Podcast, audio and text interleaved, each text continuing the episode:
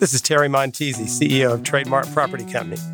Welcome to Trademark's podcast, Leaning In, where we look at the future of retail and mixed use and how we can lean into it, even though others are leaning out.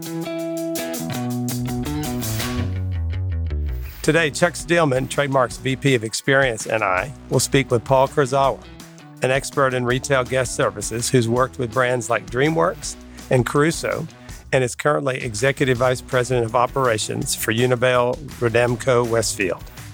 Chuck, Paul, and I looked at the trends he sees in guest services and experiential retail, as well as how he sees the holiday season and holiday experiences happening in this year. We also discussed the role he sees technology playing in guest services, the work his company is currently doing, and his thoughts on the future of retail. Thank you for listening.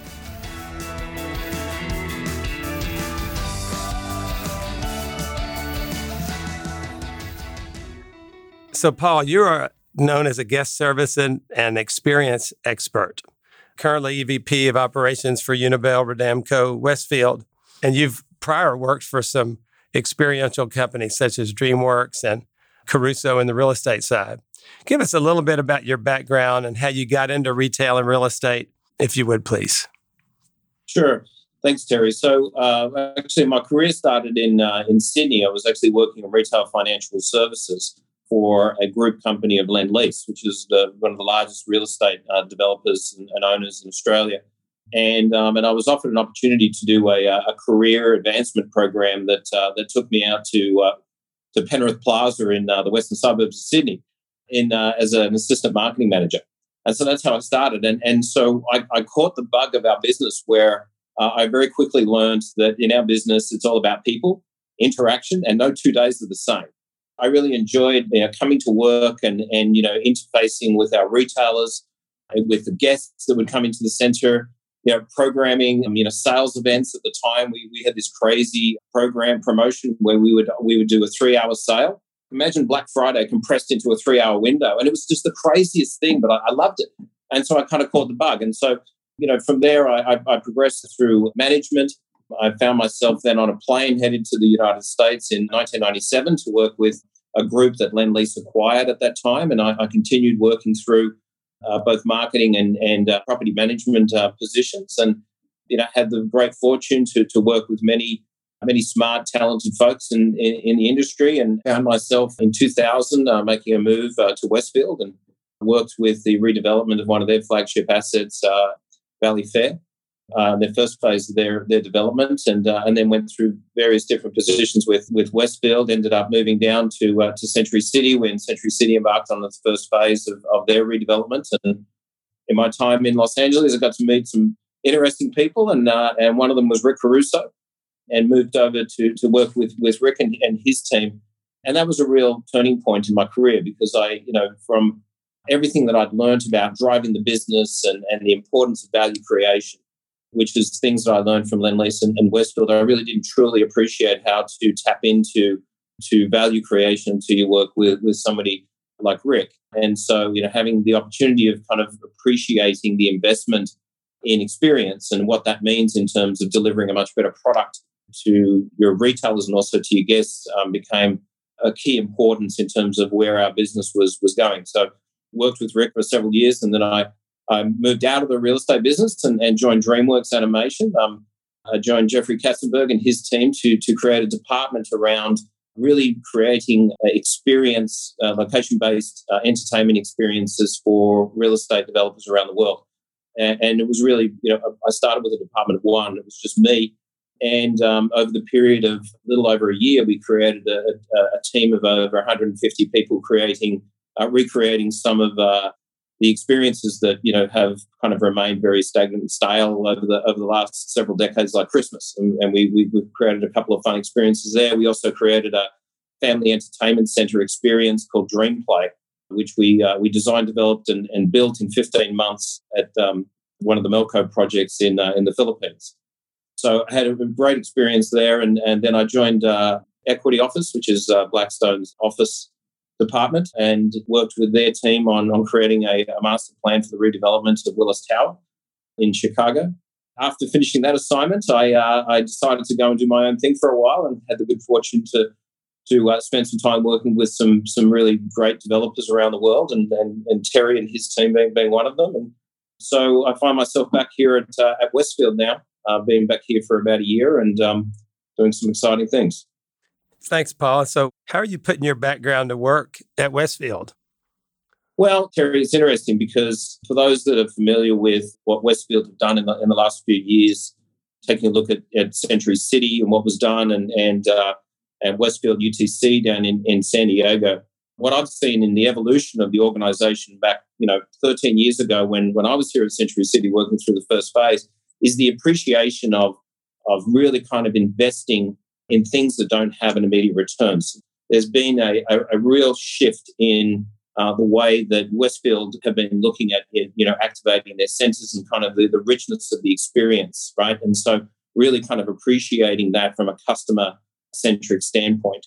And that's everything from not only the way that the staff are trained, but also to the materiality that's used in the project to really create an environment that there was one person online that actually tweeted that I noticed that summed it up perfectly. They said, "You got to come and see this place. The bathrooms of Century City are better than my own home." Right? I mean, that really says something when a shopping centre actually outdoes people's own home. But it's that magic. It's the ability to create a place where people feel comfortable. They feel like they've stepped into a different environment that kind of takes away the stresses of their day-to-day lives, and they enjoy being there. So drawing upon my background, Terry, to answer your question is more kind of now taking a look programmatically of what we can do in terms of creating really great environments and great experiences, but then kind of tapping into some of the entertainment and some of the technology initiatives around actually, engaging with our guests in a much more meaningful way. And that's become so important in the current environment now, as we all have to work a lot harder to really kind of help facilitate guest engagement. Thank you. To follow up on that, you mentioned entertainment and technology initiatives. How do you see entertainment and technology interacting with and changing the retail environment going forward?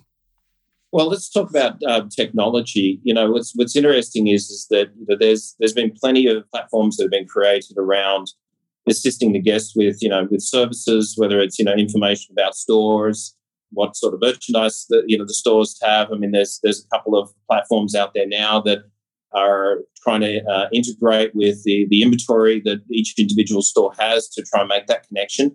And again, a lot of it kind of comes back to how do you anticipate what that guest's needs are, and more importantly, kind of add a little bit of time back into their day by supporting that.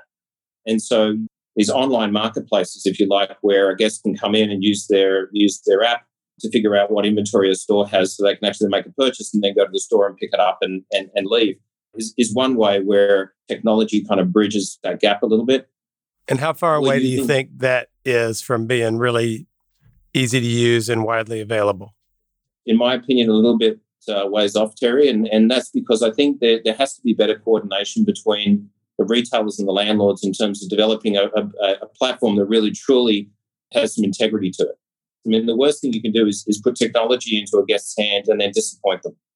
As a business, we've struggled with that because I think there's a lot of really great ideas that come out of technology, and technology is really sexy.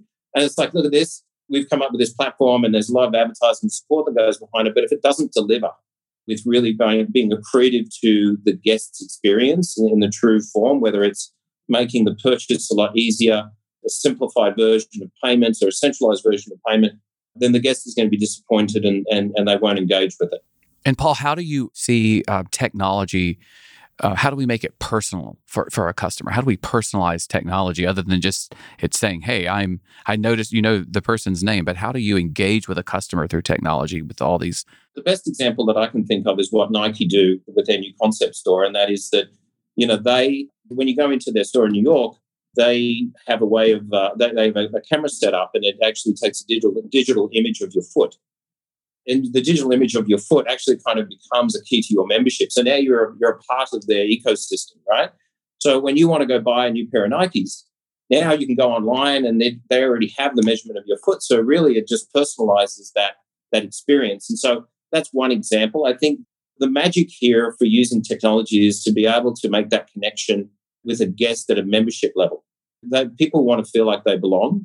And so I think if you create something that, you know, that makes that connection with them, that they feel as though they're being recognized, whether it's a rewards program or a typical loyalty program, you can influence shopper behavior through making that connection. But I think to answer your question, you know, it really is about, you know, creating that membership emotion, if you like, with a guest using technology. Another way that I'll add while I think of it, it's actually one of the initiatives that we're rolling out this year in the Westfield portfolios with our centres is using AR technology to engage with our guests in a fun, whimsical way that kind of brings technology and entertainment together. With our app, you know, guests will be able to come in, they scan a QR code, and then they can walk through the shopping centre and find different unique characters that we've created for the families to be able to go find through their journey in the shopping centre. And so one is it's sort of a fun engagement, and two, it translates into a way for us to be able to engage with our guests and get them to spend more time and walk and visit more stores as part of their visit. Great, thanks. When you think about retail and mixed-use places going forward, and I know you spend a lot of time thinking about that, give us a peek into the future that you see for those places and some interesting things you see happening out there and even some things you see going away. You know, I think for mixed-use destinations, Terry, I think, you know, and we've talked about this, I think everyone's spoken about it. I mean, we're certainly going to see in this country a lot less retail as a part of these projects. I think you're going to see a lot more services. You're going to see, you know, a lot more convenience, whether that's grocery store, fresh food markets, but you'll see a lot more medical as a part of that. And these communities, you know, I mean, shopping destinations are really turning into what we've always in the business talked about, you know, well, we're an important part of the community, but by the nature of the evolution of the business and also just how people live and work today, I think that truly that, you know, these retail shopping centre destinations will truly become the hub, if you like, of their community, their town centre in a lot of regards. And that will happen through the repurposing of a lot of the existing real estate that is retail today. So that could be apartments, hotel, logistics is another big one. And obviously office from a service standpoint and medical. And so I think that's how these assets are going to evolve. And again, a lot of it will become a little bit more self-contained, where as there's more traffic on the roads, there's more congestion. And now that everyone's had a taste of kind of what it's like to work from home and being able to work remotely, and that for certain businesses that actually works quite well, there's less incentive for people to have to go travel to an urban city to go to work in the traditional way that it's been done. And so thinking through that, these destinations, the lines between all of these different uses, whether it's resi, retail, community space, grocery, all of those lines will become blurred now, because I think the way that people work, I mean, if you think about it, somebody can work or somebody lives in an apartment community at a retail destination. They can come down, utilise the community space. They can grab a bite to eat, and they can actually work within that community space. Right? They don't need to go to the office because they're just as productive. If we do a good job as developers creating environments where people can actually lay down somewhere, sit down somewhere rather, and work in that sort of environment, then there's no reason for them to leave that environment. Right? That's their place. Right? So I think that's where I see the evolution of where a lot of this real estate is going to go. What I think is going to go, not necessarily go away, Terry, but I think what will evolve is office. I think, you know, we may start seeing office that's perhaps, you know, converted to hotel, maybe converted to apartments and living. And again, I think, you know, from my opinion, and some of that's driven by folks just having technology today that they haven't had, and everyone's had a taste of what it's like to actually use that technology to be able to do their job. So it will change the notion of having to go into an office, and frankly, a lot of companies will look at that in terms of making their decision, perhaps in terms of how much office space they actually need. So that flexibility from an end user standpoint, I think, is going to become much more important with the projects going forward. Great, thanks. As you and I have discussed a lot, experiential retail and giving the customers what e-commerce can't, what they can't experience on their computer at home. What trends are you seeing in experiential retail and in entertainment that you think are going to be helpful in attracting people to retail and mixed-use places? Yeah, I think it's still a lot more of what we've already seen in the last, 5 to 10 years. I mean, I'll go back to the example of Dreamplay, which was a 50,000 square foot indoor entertainment zone. We've seen that there are others that have been popping up. Certainly, we've seen several examples in the Middle East, and we're starting to see more here in the United States. There are some brands that are emerging. I know Hasbro has been very active in this space in terms of creating more of these physical entertainment zones, whether they're actually repurposed in common area or inline space. Nerf, as a part of that brand, has opened up their first facility in Singapore and are looking at doing more. And again, a lot of this has to do with the physical entertainment components and really engaging with people. So, I think we'll definitely see a lot more of that, Terry, in terms of the, repurposing these larger spaces, especially old department stores, because people want something alternative to go to. And they want to be entertained, right? And, whether it's, going out to a movie theatre or, going through a walkthrough experience as some of these entertainment brands are coming up with, I think that's what people are really going to be looking for. And I know that, a lot of developers right now are in discussions with several companies that are playing in this space to create those sorts of experiences. So, Paul, how do you see guest services and concierge programs working and moving forward? Now more than ever, I think concierge services and guest services is really becoming a key and an important element of engaging with guests for retail destinations. I mean, look, today people are more conscious about safety, right? It's changed their mindset in terms of how they engage with the shopping centre, and so the convenience is now much more important than it's ever been, right? And an example of that is we've seen across the country. And actually across the world in terms of retailers offering curbside pickup.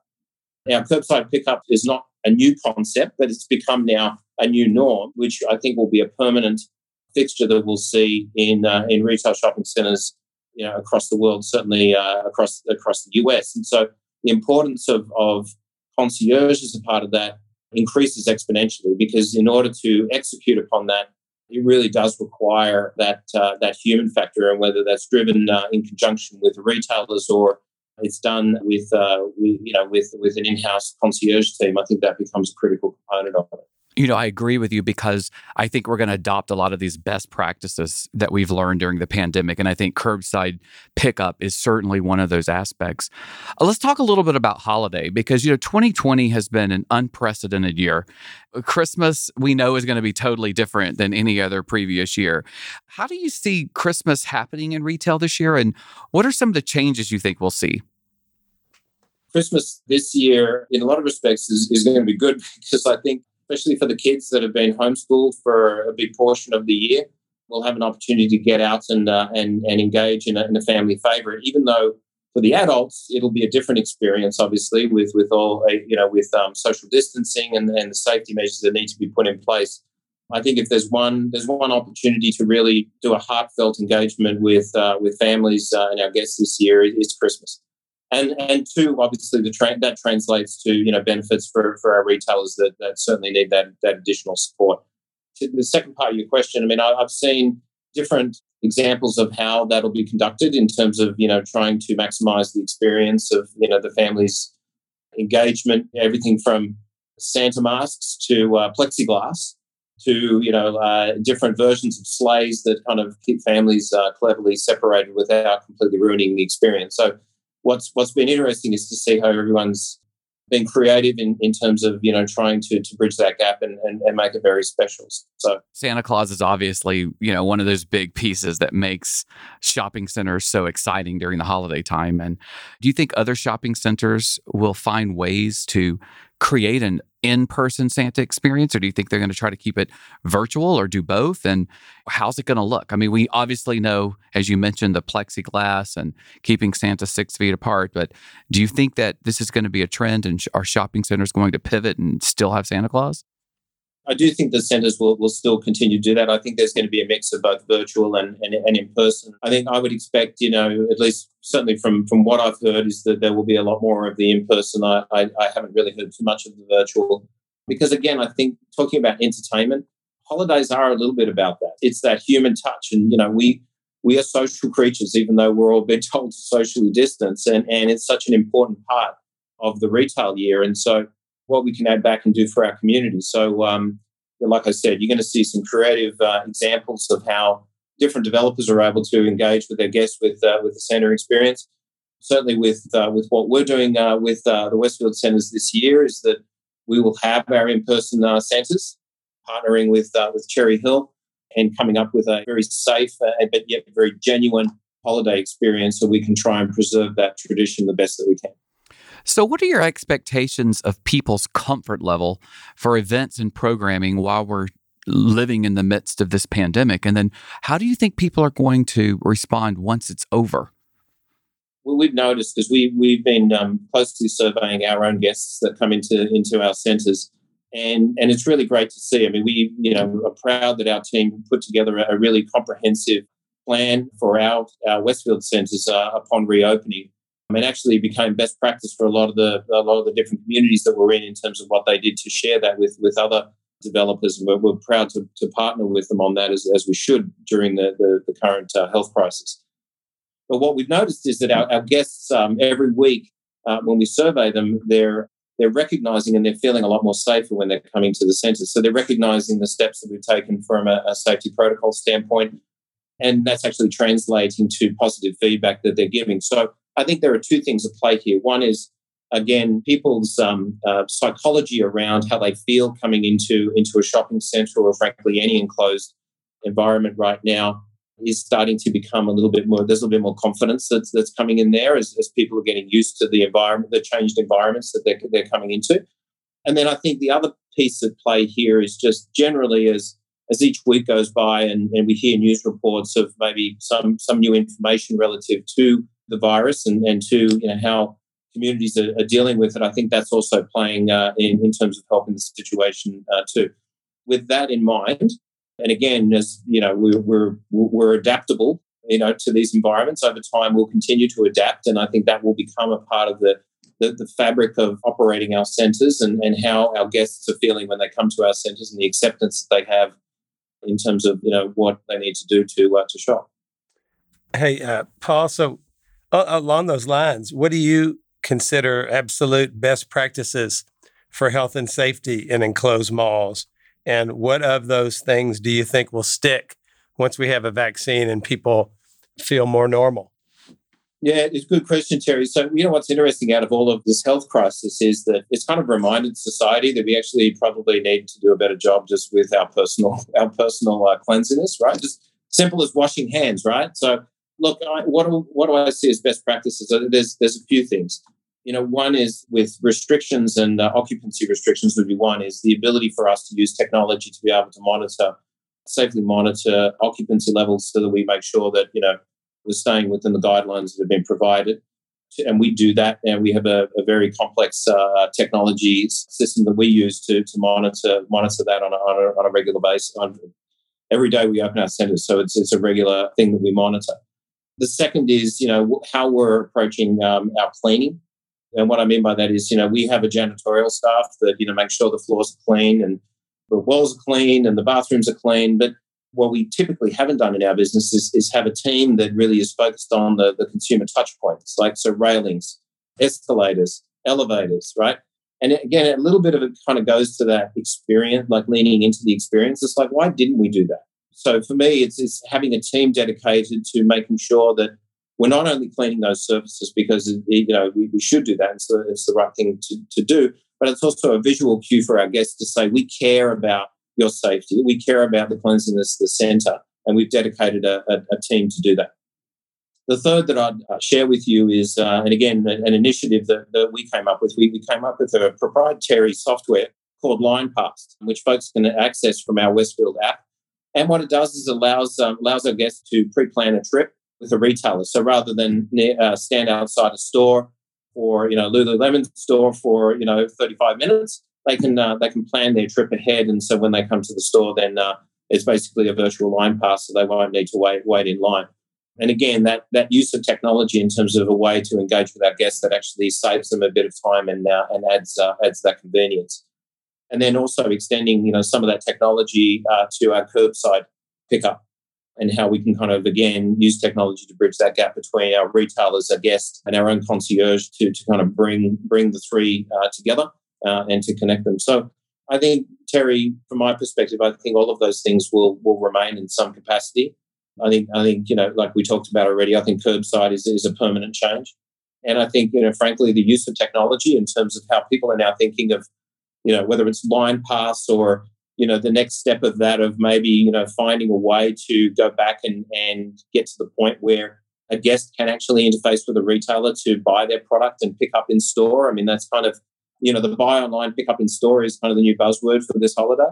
So, again, from a technology standpoint, probably a little bit more in the early stages of that development. I think we'll see a lot of those still continue. And finally, you know, frankly, I think that the focus on health and that psychology of a guest feeling safe is going to last for quite some time.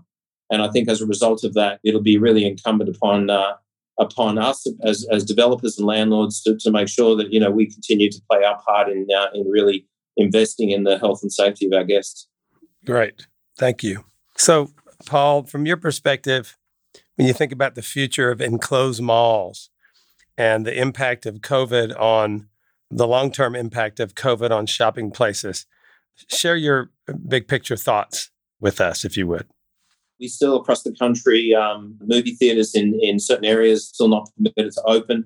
Restaurants, you know, there's very, very few, at least, you know, here in California, restaurants can conduct outdoor seating and dining, but there's no indoor seating that remains. And so a little bit of it's changed how people think about the use of real estate relative to restaurants and gyms, health spas. But I think long term, you know, that will all come back. I'm confident that it'll all come back as we get a vaccine, as the virus runs its course, and also as we become better educated about it. And what I mentioned a few moments ago about just people getting a little bit more familiar and adapting to that environment. But here's the one change that I think that we'll see with enclosed malls, Terry, and that is what's been interesting through this whole process is how different developers, and certainly from our perspective, is the ability to work with our local governments and municipalities to figure out ways to do things that we haven't been able to do before, like outdoor seating, closing streets to create dining venues, to create, you know, outdoor movies, just ways that, you know, pre-pandemic never would have happened. And so out of this, I think not only for us as developers and owners, but also for some of these local cities that have said, you know, there are actually some different ways that we can approach how, you know, how we're supporting shopping centres in terms of the utilisation of their space and the engagement with their guests. You know, our common areas within the shopping centres, right? Utilising those for more dining opportunities, for using them for, you know, pop-up workspaces. Again, just kind of rethinking and resetting how we activate spaces, which was something which was probably a little bit of a pie-in-the-sky idea before, has been forced now to become something that we really need to dig into as a part of the part of dealing with COVID. So I would suggest that's probably two big ways that, you know, we'll see this impacting enclosed malls, Terry. And the other is, frankly, just, and this isn't a new idea, but I think it just kind of will highlight and probably elevate the importance of it, is the ability for us to kind of think about the way that some of these centres are redeveloped, bringing in the aspect of maybe more open space, you know, being able to, you know, open the centres up to, you know, have more community space. I think that will change as well in terms of how some of these, you know, these centres are developed and repurposed. You know, Paul, for me, it was exciting to see movie theaters pivoting and creating a drive-in movie of something of the past and making it cool again. And, of course, outdoor dining is something I think that people really enjoy. So talk about trying to keep an experience alive. I think it's been very fun to see businesses that have pivoted, and gyms are doing outdoor classes now in parks versus going into a gym. So I do think that that's a positive thing that we've been able to see during the pandemic, new ways of engaging with people. Yeah, exactly. And I mean, here at Century City, you know, we worked with Equinox and took one of our upstairs, our third level terraces, and turned it into an extended workout space for their business. Again, you know, to help support them. But what people, you know, are enjoying is the fact that they're outdoors. They're doing their activities that previously they were indoors, and now they're out. So yeah, you know, exactly. right? And that's where I think a lot of the learnings will come in. It's like what people actually, you know, didn't have before that they're using now as a result of the pandemic. And they're like, actually, this is pretty good. We enjoy this, you know. And out in California, you have the perfect weather to do all that, you know. Exactly, we got the weather, but even in areas where we don't, the weather isn't as favorable. We have space, right? So we have areas and you know, existing store space that we can repurpose for some of these uses, and be very thoughtful about how we're repurposing that to be able to, you know, again, not only support our retailers but also create an experience for our guests that they feel very comfortable and they enjoy. Last question: when Unibail-Rodamco-Westfield is investing in R&D over the next few years, what are some of the areas you see them really concentrating on, and in the future, how do you potentially see that impacting shopping places? You know, the first one would be, you know, obviously what's going to happen with department stores. So again, not a new issue, but you know, one that still is very much, you know, at the front line of kind of what we need to be thinking about and addressing. So that in you know, that's one. You know, controlling that space is the other. And then thinking about our projects from a densification and diversification standpoint. I mean, that's really where I would say that, you know, our focus is from an R&D standpoint. Secondary to that, it would be our sustainability initiatives that, you know, we take very, very seriously. And lots of work has been done this year towards some of the projects that we've got, whether it's, you know, installing solar. We just finished a major solar installation at Garden State Plaza. We have three other assets that have the same setup, and we're looking at expanding that out. Same with electric vehicle charging stations. We have a large initiative to roll out those at our centres. And you know, looking ahead is, you know, how do we reduce our emissions by, you know, up to 30%. We want to make a strong commitment to do that, so that you know, our goal by 2030 is that we've achieved that goal. And, you know, and a part of that, which I actually find really fascinating is, you know, how do we become more self-sustainable in terms of our energy production and usage? So that, you know, I mean, I'm really proud that, you know, Westfield have really, you know, taken a very firm stance in being an industry leader and investing, you know, a material amount of money and time and effort in the sustainability work that we're doing.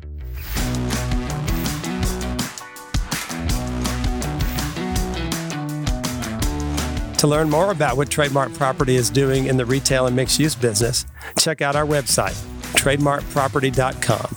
To make sure you don't miss any of our episodes of Leaning In, make sure you hit the subscribe button and subscribe to this podcast. Thanks for listening.